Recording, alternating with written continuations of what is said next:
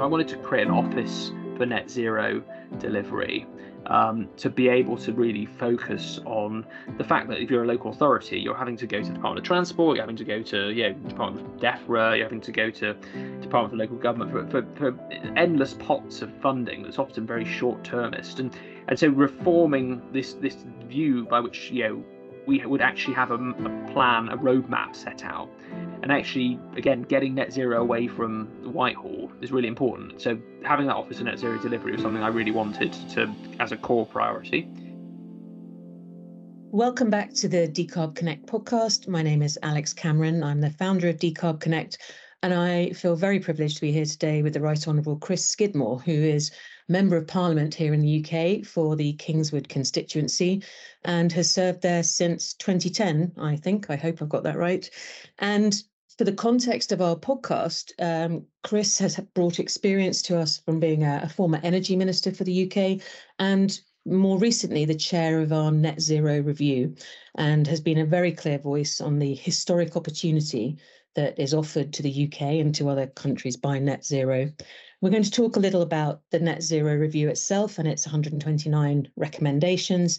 We're also going to talk about the concept or potential shape that a green special relationship could take, and more generally, just get Chris's views on the UK's role in uh, climate leadership as well. So, Chris, welcome. Thank you very much for agreeing to come and talk with me.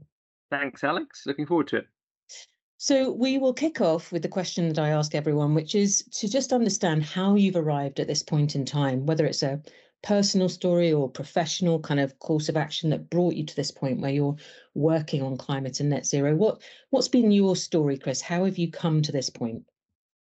Well, yeah, thanks very much. You're absolutely right. I've been a member of parliament uh, for the past 13 years now, uh, and I served in a number of uh, ministerial uh, departments uh, before leaving government in February 2020.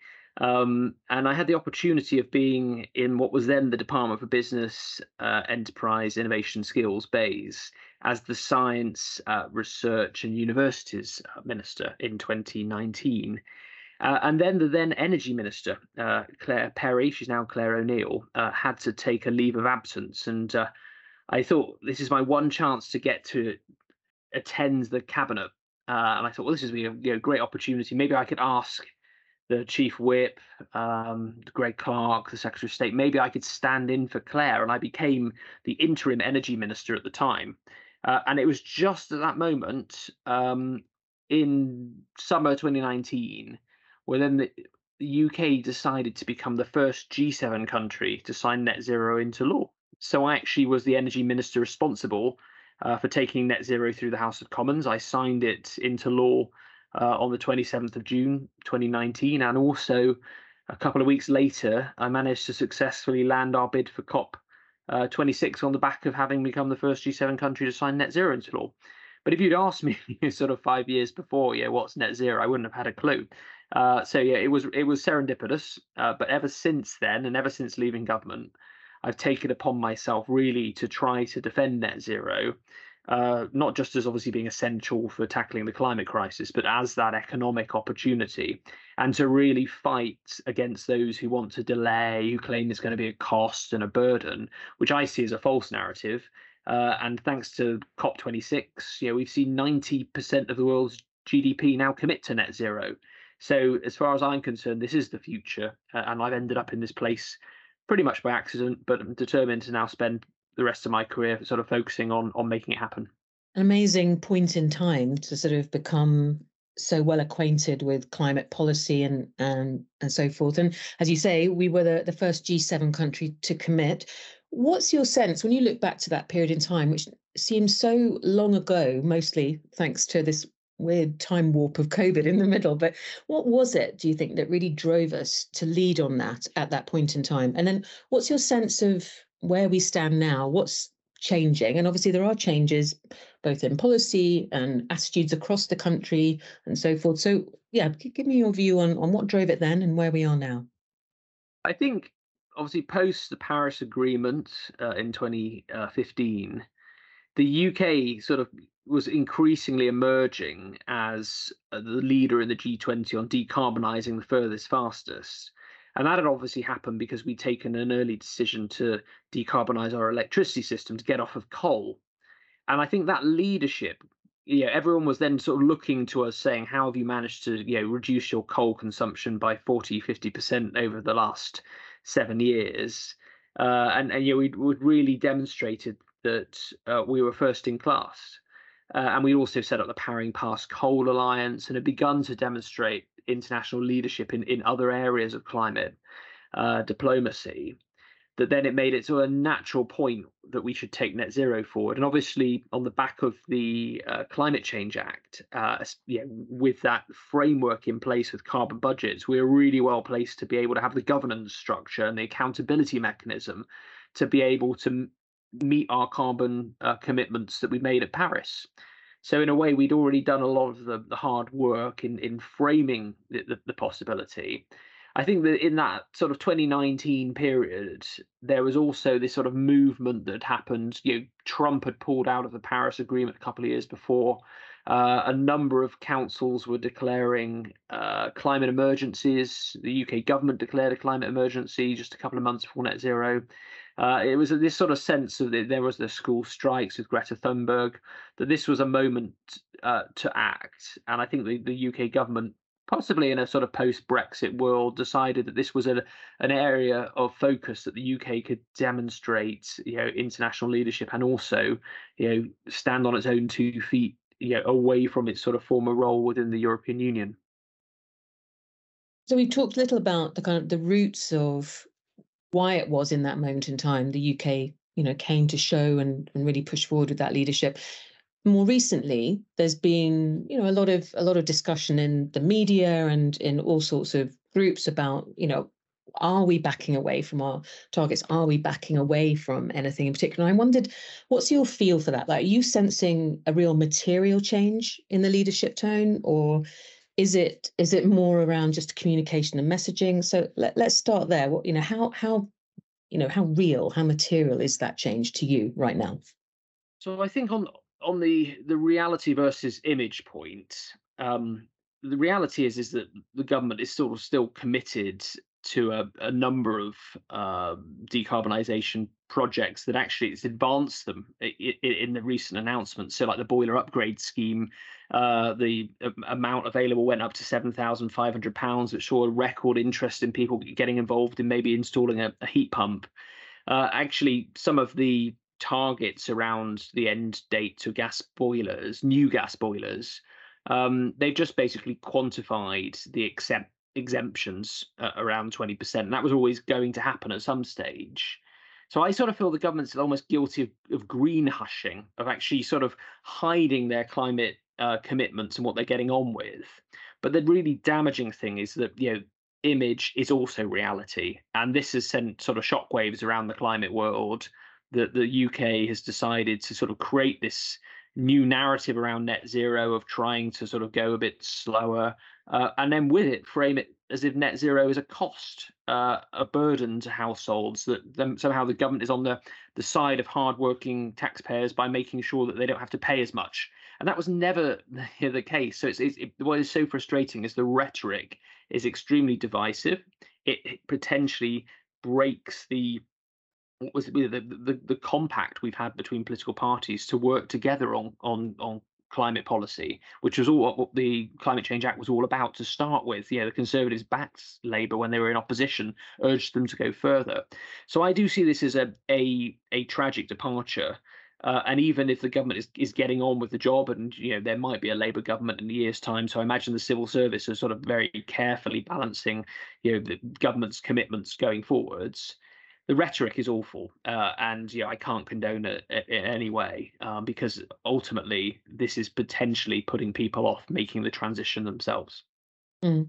I think it's um, uh, a kind of um, a clash of timelines and cycles in a way, which is really interesting because we work a lot with industrials. Obviously, the the industrial mentality for a cycle of investment is decades. It's not it's not even five years or three years like a private equity house might consider it's it's decades of time. And obviously a government's cycle time is is very different. And as we're moving towards the general election it just feels like we've entered this weird kind of twilight world where you know that the way that different groups view cycles of time and activity is just totally at odds with each other. Um, but let, us talk a little more about the net zero review and, and sort of take that as an opportunity to look at some of the uh, gaps that you think maybe we have in our plans or opportunities and so forth. So, as I said at the beginning, for for those um, outside of the UK, because the podcast has an international audience, you you led this net zero review and reported back on it in uh, January of this year. And my understanding is it took in like nearly 2,000 responses yeah. from across yeah. the UK. So just for, for international listeners, just give a little bit of context. And then I'd be interested if we could start with your sense of what surprised you during that exercise, you know, anything unexpected that came up, and then we can move on uh, to some of the kind of takeaways for you. Sure. So, yeah, I was asked by the UK government in September last year to conduct an independent uh, review of, of net zero and the commitment that I'd you know, been personally responsible in signing into law as energy minister. So I was delighted to take this forward. I was only given three months uh, to conduct the review. Um, but in the end, it, it, turned out to be the largest engagement exercise on net zero I think ever conducted in the UK. And the plan was, uh, in the terms of reference, was how can we do net zero in a way that is is pro uh, business, pro growth, uh, one which will deliver net zero in a more affordable and efficient manner. And I produced a 340 page report, Mission Zero, which you know lends itself to exactly what we were talking about earlier, that you need long-term programmatic approaches to deliver on policy. You've got to have the consistency, the clarity, the continuity, and the certainty of decision making, the four C's that we identified. So the, while the report had 129 recommendations, and I'll come on to them and what the government responded to that in a moment, the core narrative of the Mission Zero report uh, was one that net zero is the economic opportunity of this decade, if not our generation. Uh, and it tried part one of the, of the report frame net zero not just as an environmental policy tool, but principally the economic growth tool that we must you know seize with both hands. Otherwise, we are in a net zero race, and other countries such as the US or Germany will will steal a march on us. Secondly, the, the, the report set out 10 10 year missions to really sort of lean into that point around business and industry you know needs long-term certainty so how can we build out similar approaches that we've seen in the states with the inflation reduction act and the 45q tax credit being available till 2033 or the KfW in, in Germany for energy insulation or their hydrogen program being available for 10 years. In the UK, we've been bedeviled by this, this, this spending review, which only allows spending commitments for up to about three years, uh, if that. And, and trying to break out of that cycle is, is absolutely vital because then we can lower the learning cost of technologies, we can build out the supply chains, we can actually then just bring down the cost of the transition if we can overcome the barriers and provide a framework by which we can operate, and that could be cross-party. So, I, with being independent, I tried to make sure I met with all political parties: Labour, Conservatives, SNP, Welsh Government, Liberal Democrats, Green, to try to bring everyone together around the table to say what are our shared solutions to the common barriers that we face. Um, and then getting around the country, because actually I found that people are getting on with net zero, uh, and that is an, another part of the report. The economic reality of net zero is it's here to stay. It doesn't matter what politicians say or do. You know, the rest of the world is moving on, and investments are being made, and we can either have that investment coming to the UK or it'll go elsewhere. But actually, going around the country, we went to every devolved nation. We went to every region of England. I held 52 roundtables with every single sector. Um, was that you know yes, you know, business needs certainty and clarity, but also that this is a moment in time by which we can sort of map out local opportunities. And I think what really struck me is actually a lot of the work is already being done, uh, not least in regional devolved administrations, in certain local authorities. And we need to let them get on with the job. It's actually central government's holding people back because the planning regulations aren't fit for purpose. So that narrative of yes, we need government to act, but also we need government to provide the uh, the ecosystem and then get out of the way and stop interfering was also uh, as relevant for the report. And I'm hoping to take the report to COP28 actually uh, later on in the month because uh, the book the, the report is actually coming out as a book. It's being published by Biteback uh, as a trade paperback. And the idea is I want other countries to try to consider doing a similar audit on the back of the global stock take every country is going to have to look at their their commitments they've made and see how close they are to meeting them. And this would be, I think, a great opportunity for the UK to demonstrate to other countries why not run your own net zero review, meet with industries and businesses, meet with communities to discuss what are the barriers and how can you create the policies that will turbocharge uh, a net zero transition. Was there anything in the the responses that you got that that wasn't expected, or or was it the case, you know, because you've been involved in this space for a while, was it more that you felt no, no, I'm just I'm really showing that there is this strength of feeling that we already know, but here's the evidence. Was it more here's the evidence, or was it more, you know, yes, actually there were some surprises in what people were pushing for? Well, I think what you can take both parts of that question is quite a, lot of people were pushing for more data and evidence that isn't being collected at the moment. So uh, actually, local authorities can't really benchmark their net zero commitments with one another. There's not the ability to to to really sort of drill down on your, your scope ones to three emissions at a local and regional level, and providing obviously individuals also with the tools to be able to know how to make more informed choices. That was a constant theme throughout the review that people don't have enough information at their fingertips yet to be able to really sort of move swiftly. Um, and then I think also, you know, we went around the country. We went to various different sites and, and trying to get a sense of prioritization. I think the real challenge with net zero is every you know there's lots of vested interests and sectors who all want to say you know listen to us because we've got the solution or you know we, we must be part of the and, and everyone must be part of the, the the challenge towards net zero but we do need to recognize there are certain areas where we can move a, a lot further faster in the next seven years if we paid more attention to them so one area being industrial decarbonisation. You know, I was really struck, yeah, because I had the opportunity of getting around the country. I got invited to various industrial sites in a way that yeah they're hidden uh, hidden away. You don't often see them. You know, you get these like individual stacks giving out five million tons of CO two, which is like the equivalent of the whole sort of like town next to it. But yeah, there's no proper investment structures or plans for how we you know deliver on dispersed industrial sites uh, and I sort of felt that you know one of the statistics in the net zero review was I think eight percent of all businesses, obviously mainly industry, are responsible for eighty percent of the UK's gas use. Just goes to show if we can sort of really you know act on the areas that we know are are of core concern, we could move further faster. Yeah, I think that's uh, uh, so what the common kind of common things that we hear from either UK based companies or companies with UK assets in their you know industrial portfolios, the the things we hear the most are that people love the kind of the range of incentives and some of the, the decarbonisation funding that has been in evidence, but where does it go next? You know, yeah. it's great that we have that and it has spurred activity and it's brought investors to discussions that probably wouldn't have come right, you know, come there yet but there's no follow up. There's no sense that okay, but there, has got to be another plan. So that, that's something we hear a lot. They, I think your point on um, policy needed for those sites that are not near um, one of the natural cluster points. Uh, also, something we hear an awful lot. You know, particularly in aggregates and cement, where they're just they're they're yeah. based near their deposits. They're not based, you know, near a refinery that happens to be on the coast. So that's something we hear. And then the final piece, I suppose, that we hear is about price of electricity, um, whether that's gas or other. But anyway, sorry, I jumped in and sort of interrupted your flow. But so you're talking about what you had been able to see for yourself.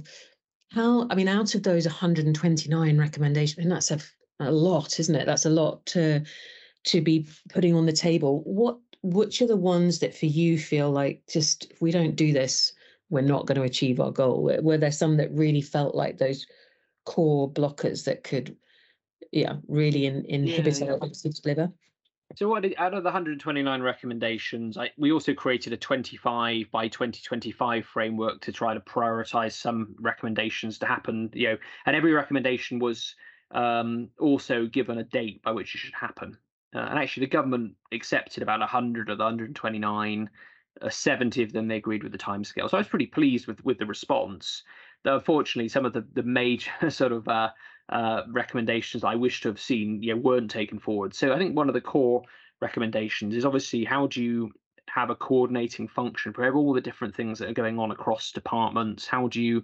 hold um, departments to account? So I wanted to create an office for net zero delivery um, to be able to really focus on the fact that if you're a local authority, you're having to go to the Department of Transport, you're having to go to you know, Department of DEFRA, you're having to go to Department of Local Government for, for, for endless pots of funding that's often very short termist. And and so reforming this this view by which you know we would actually have a, a plan, a roadmap set out and actually again getting net zero away from whitehall is really important. So having that office of net zero delivery was something i really wanted to as a core priority.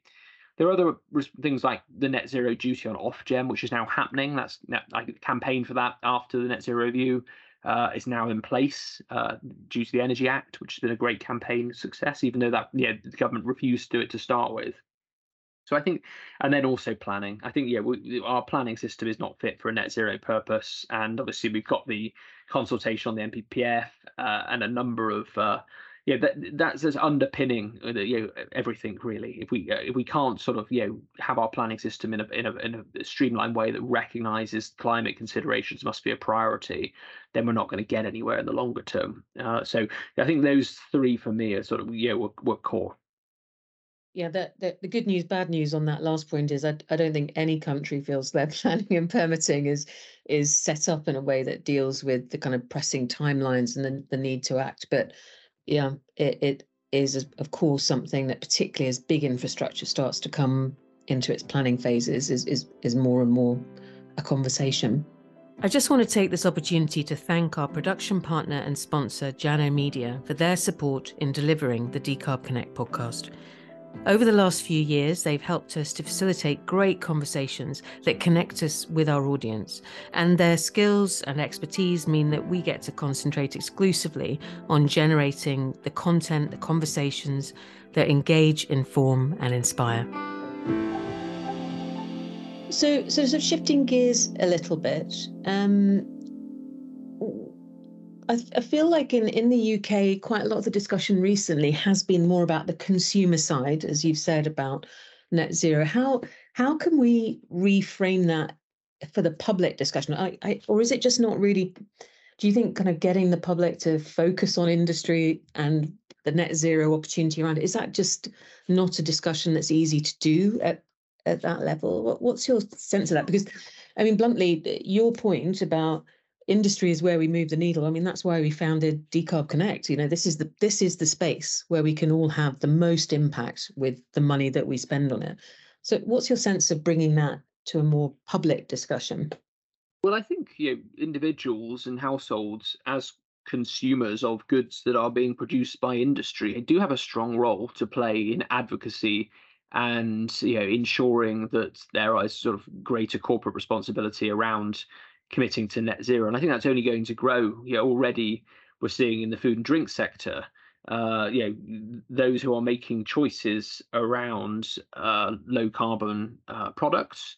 Uh, and that I think will only be sort of extended. I mean, I think there'll you know also be sort of the state interstate sort of mechanisms like a CBAM, like the emissions trading scheme. But you know, nevertheless, there will be products, and I think it's only going to grow and grow, particularly if we have corporate definitions of net zero that become better regulated, where people will want to say this is a net zero product and they want to be able to work out through the supply chain that they have bought low carbon materials. And I'm a great believer, you know, while I'm still a conservative, is that you know net zero will succeed in spite of government because the market mechanisms that have been created now uh, mean that is that the incentives are now there in order to produce um, net zero goods and materials. And so I worry for those uh, industries and uh, obviously energy intensives that you know, risk becoming stranded assets if alternatives are being produced. And at the moment, there aren't any alternatives to cement or or steel, but that's coming really quickly down the tracks, really quickly. So recognizing that the policy support we've got to provide, you know, principally also it, it's a bit of a circle because people will look at industry or they look at decisions like Port Talbot, which was very badly handled. You know, actually, if it wasn't for um, the green investment, we would have lost all six thousand jobs instead of actually we've we've protected half of the jobs by focusing on on green steel and and decarbonising for the future. So is there are job creation opportunities. We can never compete with China for low quality steel and materials. So we're you know the future of, of, of British industry requires us to focus on quality and aligning quality with uh, low carbon product standards and net zero standards. And, and that's where I see things going for the future. It's just making sure that SMEs and other industries you know, recognize that this is coming down the tracks and, and, and don't leave it too late, I think is, is, is the key. But this is being driven by individual choices, consumer choices, which is driving investment decisions, uh, which obviously, you know, potentially then is a, is a decision between whether a company uh, stays open for business or not. Mm. Okay, well, thank, thanks for that. We'll we'll move now, shift into talking about this concept of a green special relationship, and I just want to uh, start that with a with a question about the Inflation Reduction Act, which, depending who you talk to, is either this huge threat or a massive boost. And you know, it's obviously caused, it's actually generated a lot more strong feeling than I perhaps perhaps understood it would when it first came out. Starting with that, you know, how how should we react to it or or work with it uh, we the uk i mean what's what what was your um, sense of it? And then we'll talk a little about your your idea for this concept of a green special relationship as well. Yeah so so my uh, reaction to the inflation reduction act was any money that's being spent on climate technologies globally is is, is a a very good thing. So 370 billion dollars which potentially it will be a lot larger than that uh, has demonstrated that uh, a renewed manufacturing renaissance in, in, in green industries, which is, is fantastic. I mean, the, the challenge then is, is how do you respond to that as the UK? For myself, I know that the UK, regardless of what happens at a political level, remains leaders when it comes to certain technologies, such as CCUS, hydrogen, nuclear, by virtue of the people who work in these industries. And I've long believed that regardless of you know what happens in the US, they're still so far behind when it comes to their regulatory um, structures and frameworks you know, around energy efficiency, buildings, that they look to the UK and they want to partner with the UK. Um, and so, as far as I'm concerned, you know, if the money goes to the US and then the US wants to then invest into the UK, it's a win-win for both situations. If it creates 60,000 jobs in one sector and it creates 6,000 jobs in the UK, then I think we should take that win. Uh, the challenge is if you start claiming that uh, this is protectionist, um, every piece of legislation in some way in any parliament has to have compromises in order to get through, and that was simply the case for the, this particular piece of legislation. It wouldn't have got through the floor of the House uh, in Washington otherwise. Um, and you can bleat on about it, saying, "Oh, we're going to go to the World Trade Organization and and they'll be taken to court, but that'll be 10 years' time, 12 years' time before any resolutions passed, by which time the money will be spent. So, as far as I'm concerned, we should get behind trying to create sector by sector, technology by technology partnerships between the US uh, and the UK, which is why I went to Washington quite in March earlier this year, gave a speech at the Atlantic Council calling for a green special relationship, highlighting that, you know, as democratic leaning nations, who have similar concerns around critical minerals and supply chain issues that we need to work closer together and share our human capital resource above all uh, in order to deliver the transition. Everyone will benefit. You know, the rising tide lifts all boats. Um, and from that, actually, we've, we've seen what I thought might happen, which is now that the US is looking for carve outs, uh, and they're offering the UK potentially carve outs around electric vehicle batteries and, and, and, other investments. So, to ensure that UK goods can be sold in the US without fear of, of penalty. So, I hope that this will be something will continue to grow. You know, the Inflation Reduction Act and the, and the financial mechanisms are around for a long time. Um, so, the UK needs to really focus on trying to to land, I think, some of these opportunities. And I've seen it already.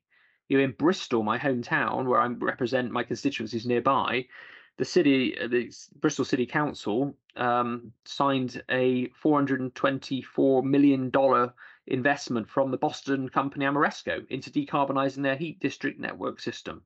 So you know it can be done, and I think you know we should be looking to see what inve- inward investment opportunities. You know, the net zero review pointed to up to a trillion uh, pounds that could come our way, you know, if we are willing to make those collaborative opportunities uh, realizable. Do you think there are opportunities for us on a, state by state level, or does it always need to be you know this might be naivety on my part i don't know is it possible to you know to go direct to something you know that the, the economy this of california is obviously a yeah. huge huge opportunity for us and is obviously driving forward a lot of uh, climate tech climate project climate investment. Can, can we negotiate or make deals at that level? Yeah i think so. I think we, we don't need a trade deal with the us to to, to, to wait for this to now sort of take place and to i think you know a number of opportunities that the uk provides can be framed around how we work in partnership so that we look for comparative advantage uh, and identifying those companies that you know potentially want to be part of the UK's ecosystem is really important. So one example is say like Commonwealth Fusion, uh, Boston-based company, is actually relocating to the UK. The, the narrative is actually the opposite of the Inflation Reduction Act because we've created the first world's first fusion regulation separate from fission, uh, and it's provided long-term certainty over potential uh, regulatory sandboxes and innovation uh, on fusion. So actually, we're seeing people you're wanting to come to UK because we're doing the right thing. Uh, and I think having that ability of working out which are the specific technologies, which are the specific industries where we can partner and add value, as I said, the market will welcome that, uh, and it's, it's it's it's recognizing what are the levers within the within the market that the the UK should be using rather than pushing back against. Okay, well, last last big question then is is got to be about COP. It's hurtling up towards us, and we are now uh, on the second of November recording this, so it's just a couple of weeks away. Um, so obviously, every COP gets uh, kind of pre-event criticism and pre-event dissection in the media. This one uh, clearly has it because of where it's located and and the fact that the ADNOC group is so closely associated with it. What what's your sense of the setup of the meeting and these criticisms? Do you think it will affect outcomes? So I think I've just written a history of COPs 1 to 27 from sort of I did the senior fellowship at Harvard and I sort of published this 200 page sort of booklet making recommendations on where COP should go for the future. Um, because actually this COP, regardless of the personalities and the host country, is is a critical one. It, as I said earlier, it's it's part of this sort of global stock take, uh, so that we're looking uh, at you know, five years on from when sort of countries first had to produce their NDCs in 2018 to 2023. We'll now see whether countries have matched their ambition with the commitments that they said they were going to deliver or not. And and there's not really a mechanism in the Paris Agreement to sort of say what next and this is a real sort of fork in the road moment because we've spent 27 years of COPs negotiating a final text, which was sort of agreed finally with the loss and damage fund uh, in Egypt last year. But we've got to move on now. Yeah, everyone agrees we need to take action. That's the text. The thing now is what do we do about delivery and implementation, and, and how do we create yeah mechanisms by which we can hold countries to account on this? Um, and that's that's what sort of this COP's going to be around about, I think. Otherwise, we'll sort of lose momentum. Uh, and obviously, then there's some target pledges that are beginning to emerge. You know, it, it's interesting how you know everyone arrives at COP with their own agendas, um, but obviously the US and Germany have tried to work to make sure this COP is a success, regardless of the oil and gas petro state narrative. So the trebling of renewable uh, power globally by 2030 looks like sort of being landed, and and we have to watch out for that. Doubling of energy efficiency measures globally, you know, again to watch closely uh, for that. 75% reduction in methane emissions. We know that methane is 82%, 82 times, sorry, uh, more warming than CO2. So the more we can do on methane, the more headroom potentially we buy ourselves in the in the future. Um, so these are all commitments where I'm hoping to see action. Uh, whether the loss and damage fund and yeah the, the other hundred billion pound climate finance for the global south comes to pass, I'm not sure. Um, obviously, you know, there is a key question around whether we get phase a phase down of coal and oil and gas. Yeah, what's going to happen there? Obviously, I'd like to be able to see a phase out um, coming down the tracks, but I think that those those key commitments are sort of already now you know aligning to to be sort of part of the COP success. I mean, COPs now are too big to fail, really. After Copenhagen, yeah, people are terrified that we'll have this sort of event and then it will sort of, you know, nothing will happen. So yeah, we will see some commitments. Um, I think that the challenge is now people are thinking about, you know, what do we do going into Brazil in COP30 because obviously what the commitments people make at COP28 it'll be two years time between then and obviously what then they deliver but it, it really is a, a key moment around maintaining progress and you'll be there um, to, as you said at the beginning of this recording, sort of really talking about the value of a, a, net zero audit, this kind of review approach that you've taken. Is that is that the kind of primary message? That's right. Yeah. So I will be. I'm doing you know, a number of events. Uh, I'm there for the first week, first week of December, and I'm trying to, as I said, aside from the events I've agreed to do, really sort of push the net zero review as something other countries could emulate uh, potentially sort of take forward as part of their response to the global uh, stock take.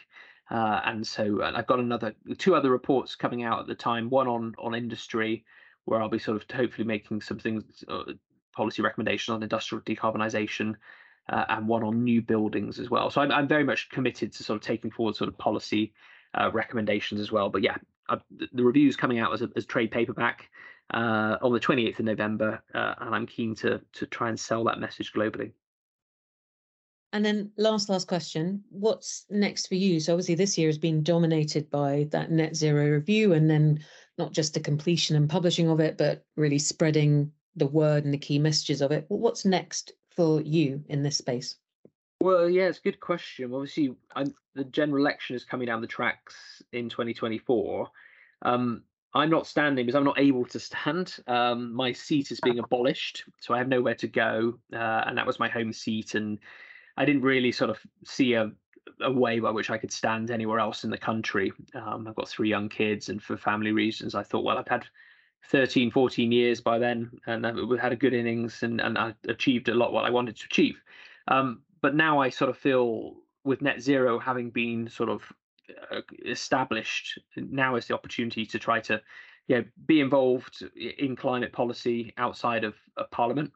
So i think that's my intention is, is both to focus on policy and i've got uh, a couple of things like i've become a professor at the university of bath and uh, i'm hoping to you know maintain my focus maybe in business or industry uh, on net zero. So yeah i think sort of watch this space but i'm, I'm definitely not leaving the pitch when it comes to focusing on decarbonisation and, and achieving our climate goals for 2050.